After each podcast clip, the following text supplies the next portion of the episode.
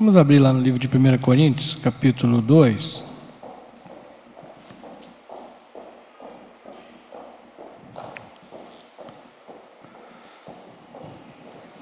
Versículo 14. Vamos fazer uma hora Ora, o homem natural não aceita as coisas do Espírito de Deus, porque lhes são loucura e não pode entendê-las, porque elas se discernem espiritualmente. Amém? Homem natural. O que é um homem natural? Sabe que eu sou um homem natural? Quer dizer para os irmãos que o homem natural está dentro de nós. E aqui diz que o homem natural não aceita. Muitas vezes nós achamos que estando aqui, ouvindo a palavra do Senhor, buscando a Deus de uma certa forma, nós aceitamos.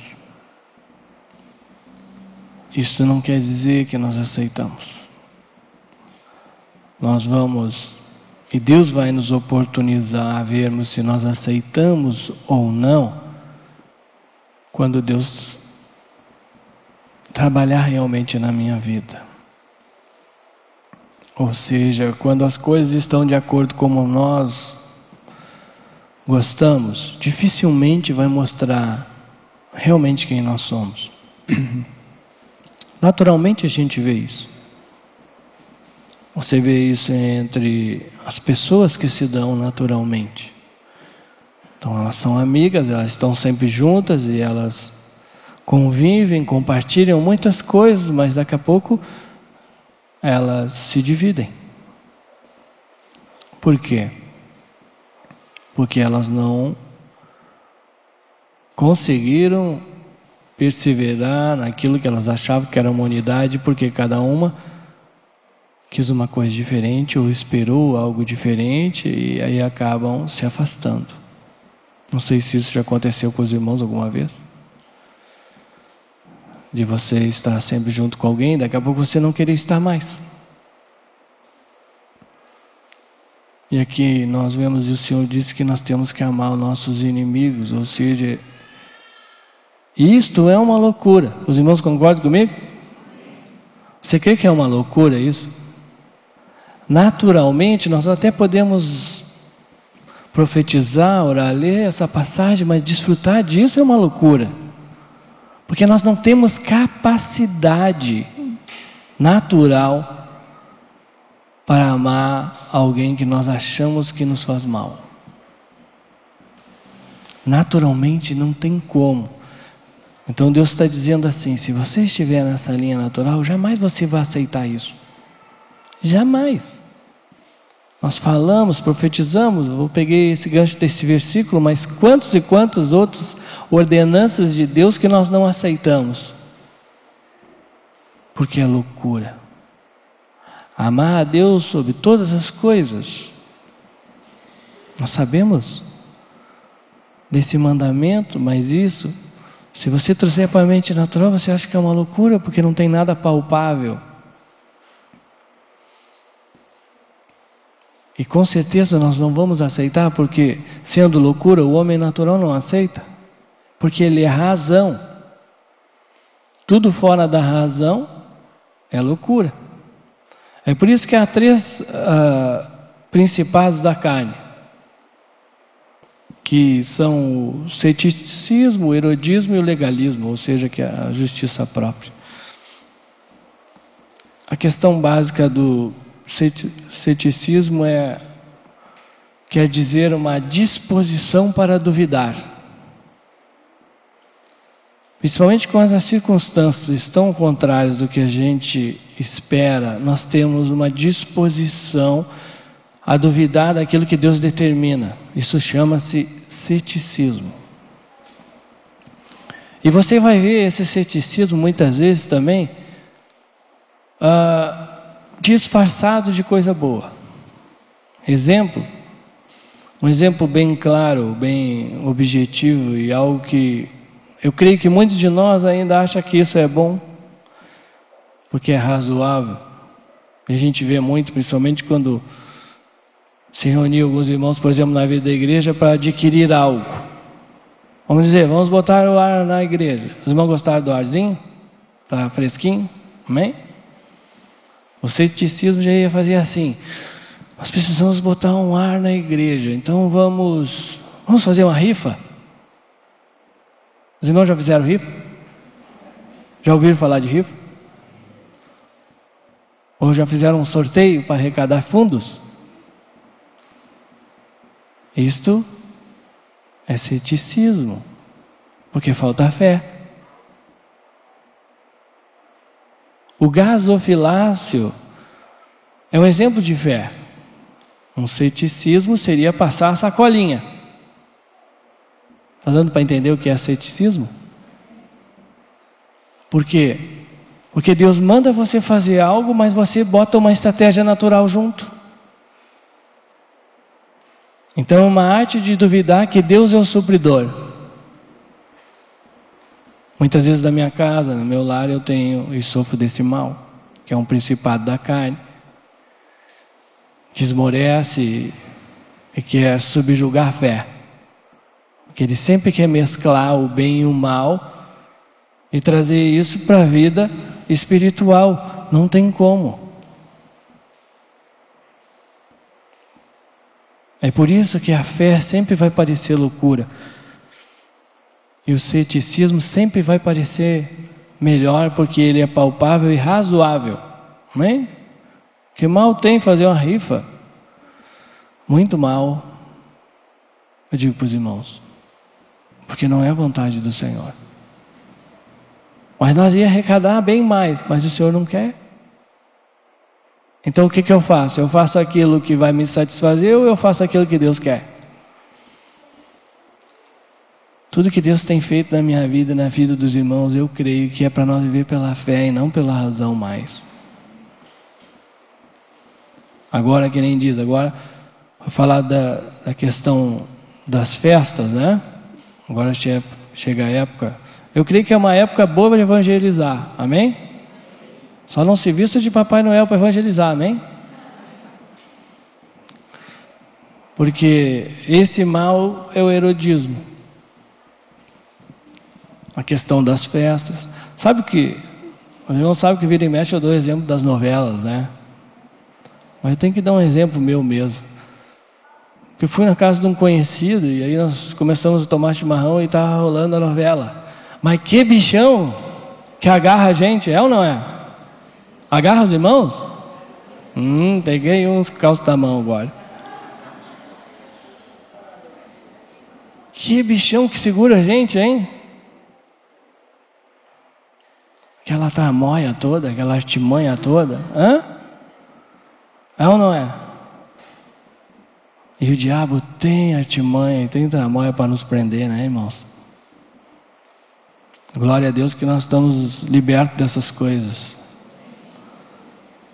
Porque a questão do erodismo, que é essa vida religiosa, esses métodos, essas estruturas, muitas vezes, que impede que os irmãos cresçam em vida e manifeste os dons e os ministérios. O erodismo faz com que você se torne religioso, ou seja, você vai num culto, como você vai numa missa, como você vai num encontro e acha que isso está tudo bem, que não precisa mais. Porque a gente acha que está fazendo o nosso papel com Deus. Esse demônio do erudismo ainda nos dá, entre aspas, uma certa paz por nós fazermos isso. Deus, irmãos, é um pai amoroso que quer desfrutar dos seus filhos. Ele não quer simplesmente que os filhos cheguem e peçam, peçam, peçam, reclamem, murmuram. Aqueles que são pais já imaginou seu filho todo dia vai lá, me dá aqui, me dá mais uma grana aí. Agora me dá isso, me dá aquilo. Aí tu não tem para dar, xingo, murmuro. Deus não se agrada disso. Mas eu quero tanto isso, então eu vou caminhar uns 50 quilômetros, vou esfolar os meus joelhos, e aí Deus vai se agradar disso. Você acha que um pai ia se agradar disso? Um pai ia dar para um filho só por causa disso? Eu quero dizer para os irmãos que Deus não dá, tem um outro que dá. E Ele dá para você continuar fazendo isso. Então, esses métodos, essa vida religiosa, que impede você de desfrutar de Deus, irmãos, a vida com Deus é um desfrute é você estar tá numa situação difícil, você está angustiado, você está triste, você está muitas vezes desiludido, e você invocar o nome do Senhor e dizer: Pai, me ajuda. É deitar no colo de Deus e pedir: Senhor, me fortalece, eu preciso de Ti. E é tão bom o colinho de Deus, irmãos, desfrutar já do colinho de Deus. Mas não adianta manipular no colinho, porque vai tomar varado. Esse colinho não tem nada a ver com manipulação. Tem a ver com consolo, tem a ver com ensinamento, tem a ver com exortação, tem a ver com desfrute. Eu preciso aprender a desfrutar de Deus.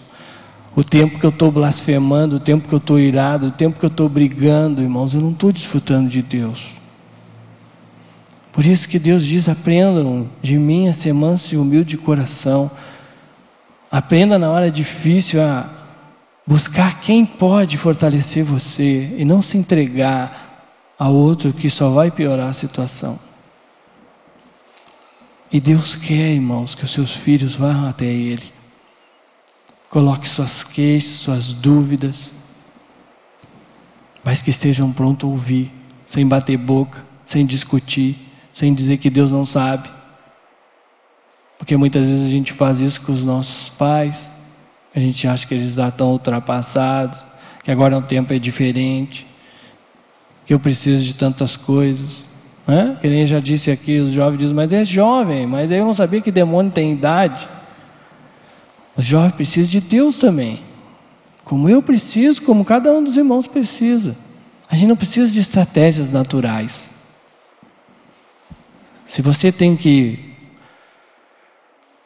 que nem desfrutar de uma festa dessa porque vai ser uma oportunidade de estar com seus familiares, mostre Cristo para os familiares em nome de Jesus. Porque é uma época que se reúne cada bichão, hum? Estão lá se abraçando, depois sai tudo falando um do outro. É assim, não é? Era só a minha família que era assim? Não, os meus a gente se dá super bem. Até pisar no calinho. Né? Nós temos que aprender a levar a Deus quando a gente vai em todo e qualquer lugar, irmãos. Muitas vezes a gente vai sozinho, a gente não desfruta. É por isso que esse demônio do erodismo ele ainda dá valor, muito valor para as coisas naturais, para estas regras naturais. Você tem que orar para ver o que, que Deus quer que você faça. Você não vai fazer porque você está preocupado com os outros. Nós éramos escravos, eu me lembro que nós éramos escravos em certas datas, nós tínhamos que ir em tal lugar ou outro lugar, porque senão eu ia ficar bravo. Glória a Deus, o Senhor já libertou disso, porque eu comecei a perguntar para Deus se era para mim ou não. Mas muitas vezes a gente é escravo dessas coisas. A gente ainda nos molda sistemas mundanos. E muitas vezes a gente ainda arrasou pela árvore do conhecimento do bem e do mal. Mas eu ainda creio que o momento que nós nos encontramos hoje, o mal que mais está aflorado nesse momento é o legalismo. O legalismo, é, ou seja, a justiça própria, quando você tem um certo entendimento, uma certa revelação da palavra de Deus, você tem uma tendência a se esconder atrás dela muito facilmente. Porque eu quero dizer uma coisa para você: você acha versículo para tudo se você quiser embasar. É, é por isso que quando eu sofro desse legalismo, eu sempre coloco os meus desejos atrás de um versículo para convencer os outros. E Deus não age assim. Porque a palavra de Deus, ela não é lança. Você não impõe as coisas aos outros. Você não se esconde atrás da palavra querendo convencer os outros porque você acha isso, aquilo, aquele outro, isso, principalmente muitas vezes com as pessoas que nem conhecem o Senhor. No momento que nós nos reunimos muitas vezes com os nossos familiares, quando você vai a esse lugar, você tem que orar e pedir sabedoria para Deus. Porque naquele exato momento, irmãos, há uma batalha tremenda, por quê? Porque o inimigo não quer que você manifeste Deus. Mas Deus quer. E se Ele quer, nada e ninguém pode impedir, basta você se colocar diante dEle, reconhecer os seus pecados e dizer: Amém, Senhor, faça a tua vontade. Eu sofro dano. Eu perco para eles ganhar. Porque a tua palavra diz que em mim opera a morte para que em vós a vida, então que seja. Porque todos nós queremos desfrutar, queremos que Deus alcance nossas famílias, nossos vizinhos, nossos amigos, mas ninguém quer pagar preço. E quando é para manifestar o Cristo, nós manifestamos outras coisas. E aquilo só fortalece mais o inimigo, porque além de nos acusar, ele usa isso para bloquear os outros mais ainda. Tanto que a maior dificuldade que se tem hoje, uma pessoa que está sofrendo desse, sob o governo desses principados da carne, é porque eles ainda olham muito para nós. As pessoas aí fora têm muitas desculpas e muitas razões para não vir até aqui. E muitas vezes eu e você damos essas razões para eles, porque isso está escrito. Porque o nome de Deus é blasfemado no meio dos gentios por causa de nós. Porque as pessoas, a primeira coisa que elas fazem, se elas veem se é da igreja, bom, sai até em jornal, já viram? Até em jornal sai. Por quê? Porque o inimigo tem um, um lugar que ele não quer que as pessoas vá. O resto tudo pode ir, mas aquele lugar ele não pode ir. E ele vai usar o quê? As brechas que eu e você deixamos. Ele usa isso para acusar a mim e a você e usa isso para bloquear as pessoas que estão fora. Para vocês verem o encargo e a responsabilidade que Deus colocou na minha vida e na vida de cada um dos irmãos. Porque isso é um talento, é um dom que Deus deu para mim e para você. Porque Deus é um dom e Ele está dentro de mim e dentro dos irmãos. E Ele vai cobrar isso de mim e de você. É por isso que nós temos que ter temor, nós temos que buscar responsabilidade. Porque o que vai fazer realmente eu ter uma mudança de atitude, não ser expressão de morte, é temor. Eu tenho que temer a Deus. Quando eu ajo e reajo pela carne, pela emoção, pela minha vontade, pelos meus pensamentos, isso denota que eu não tenho temor de Deus, porque eu não tenho realidade do que eu estou fazendo. E Deus tem dito para mim, irmãos, através das minhas orações, que Deus vai colocar temor no povo. E você vai buscar na palavra como Deus colocou o temor no povo. Você não vai se agradar de como Ele colocou. Mas Ele disse que vai colocar. E eu tenho que começar a temer o Senhor para que eu não seja esse usado para colocar temor nos outros. Amém? Porque Deus vai colocar. Porque Deus vai mostrar que está no, no governo da sua igreja, da minha vida e da tua. Ele vai fazer isso. Agora você pode ter convicção que a única coisa que ele não vai fazer é alimentar o meu ego e nem dos irmãos. Bem pelo contrário, ele vai cada dia, está cada dia mais terminando. É por isso que é um momento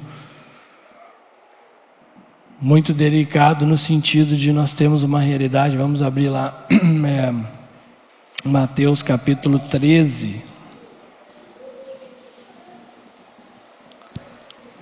Versículo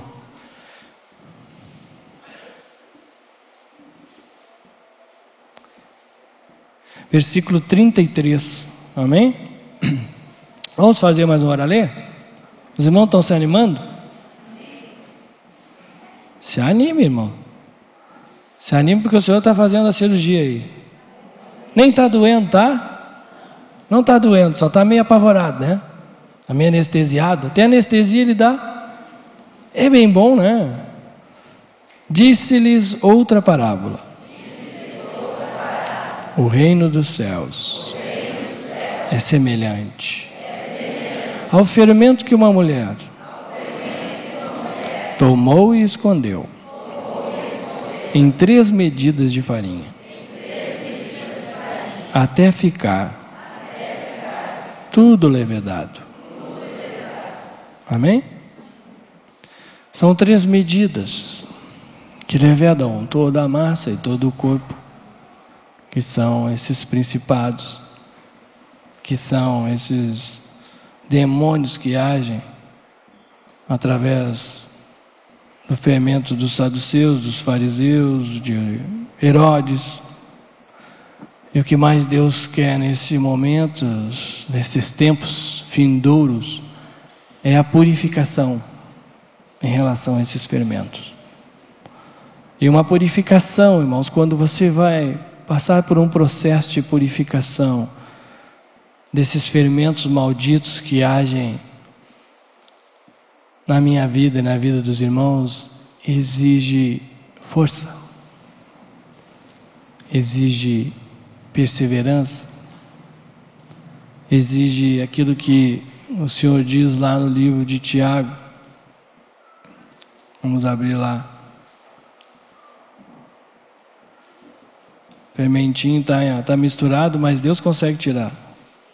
Não se preocupe. Tiago 4. Vamos de novo, versículo 7.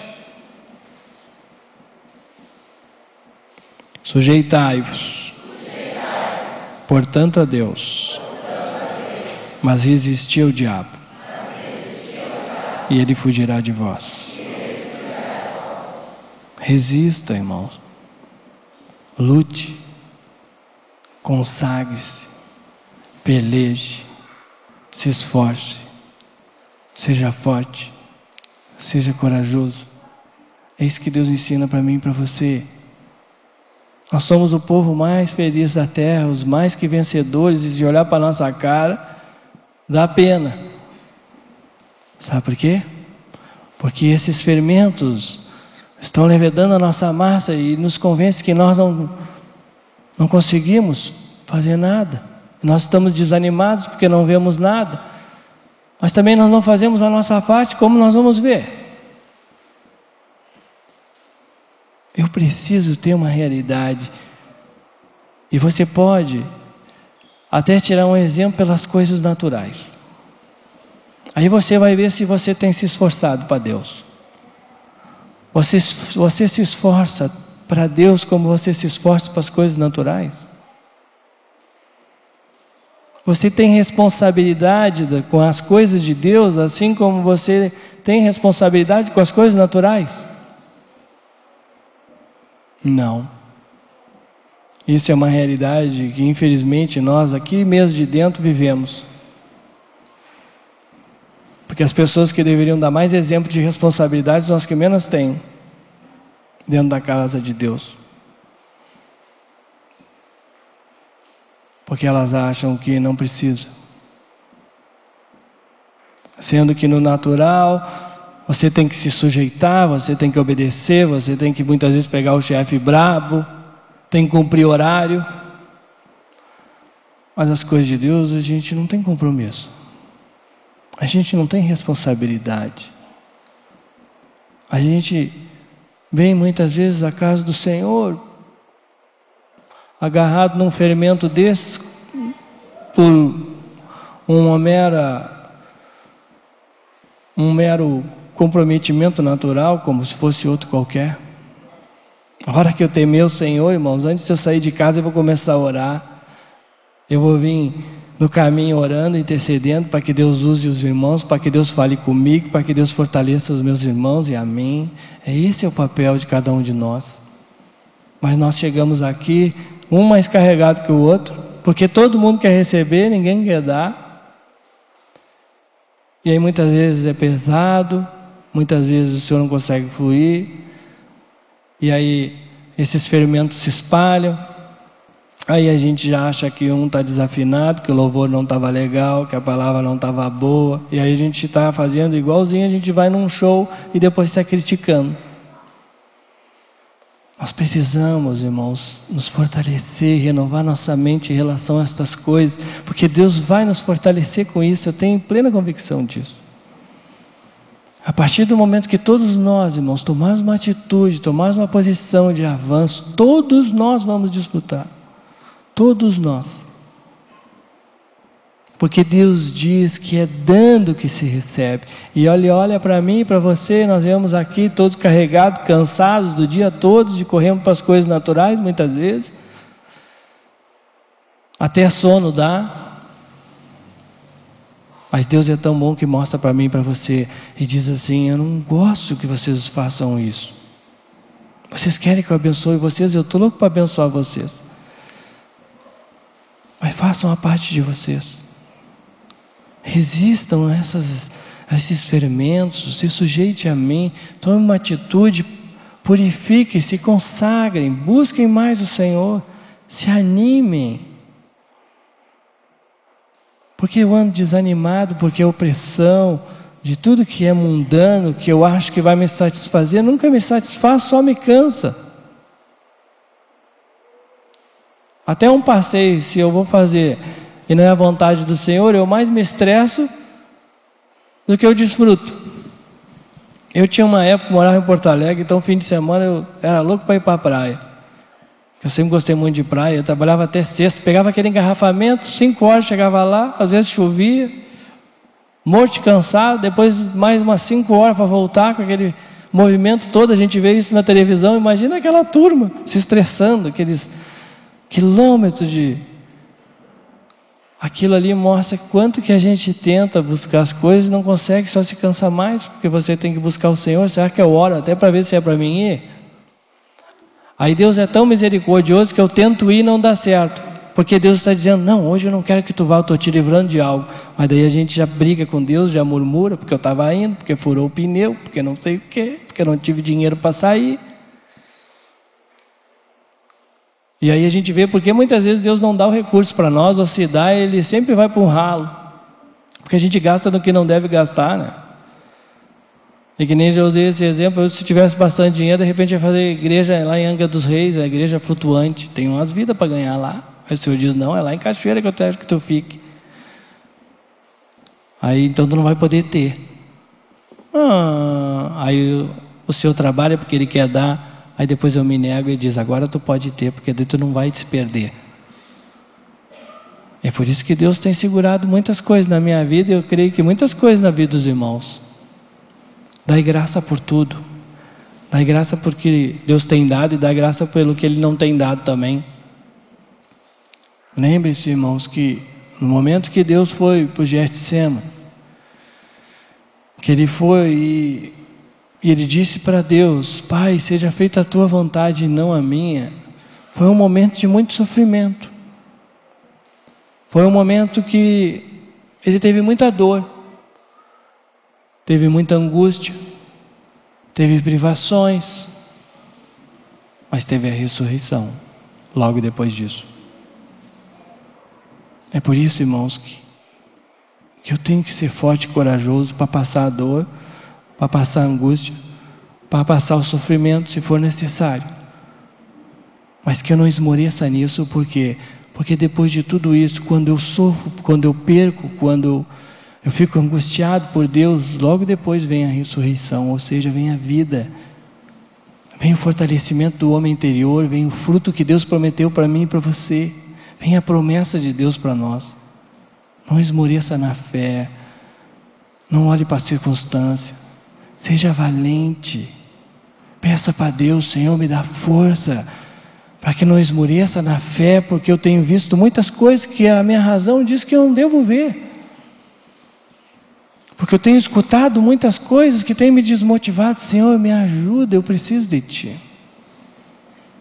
Eu preciso que Tu me tire dessa monidão, me tira da amargura com, com as pessoas que eu tenho convivido, me tira isso, Senhor. Eu não quero viver com isso. Eu não quero me dar mal com os meus irmãos, porque o meu ego foi ferido.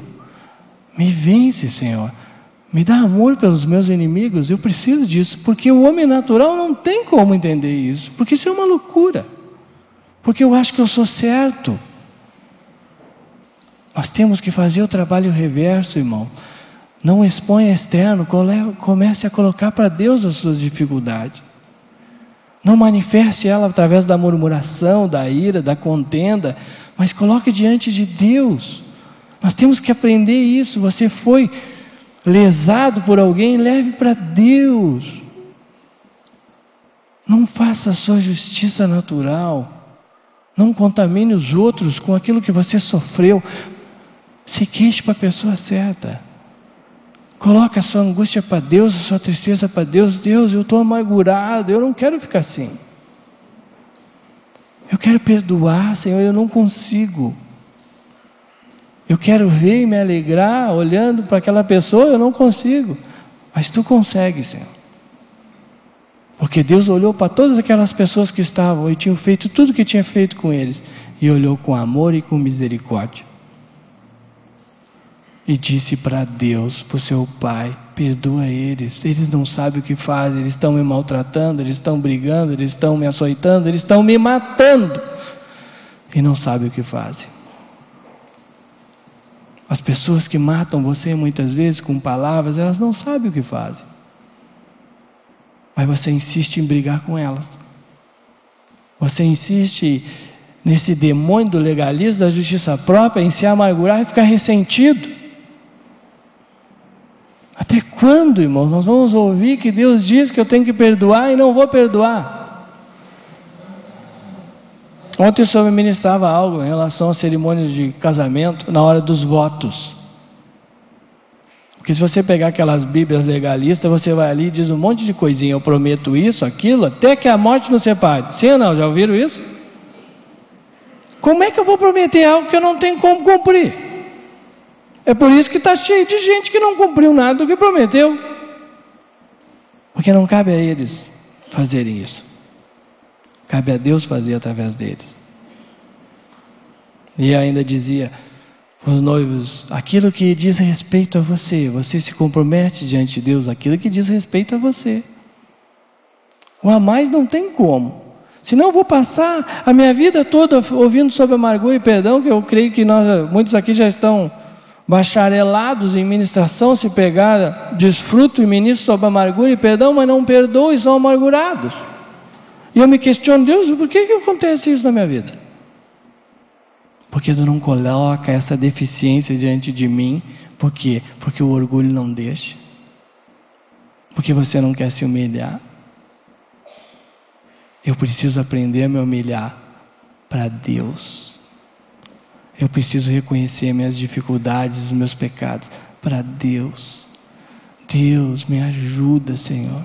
Eu sou avarento, eu sou orgulhoso. É gente que não consegue dizimar. 20 anos na igreja não consegue. Quando é que foi orar? É que nem os kits. Eu vou olhar na livraria, irmão. É uma benção. Se esses kits aqui, amargura, uma pilha assim, não, Orgulho, não vendeu nenhum kit. É? Aí eu estava olhando que benção, os irmãos chegaram lá. Avareza, não. Orgulho, não. Vitória, é esse. Ah, é esse que eu queria. Acho que vai vender uns agora. Soberba, ai. Esse aqui eu vou comprar para dar para alguém. Não, irmãos, isso é uma realidade nossa, porque a gente olha o título, por isso que o título é que chama atenção. Foi tudo é palavra. Quando você vai comprar, você não olha o título? Sim ou não? Seja forte, ai que glória. Morra, ai, esse não. Não, irmãos, desde que foi colocado esse kit, o de orgulho e o rebelião não saiu nenhum.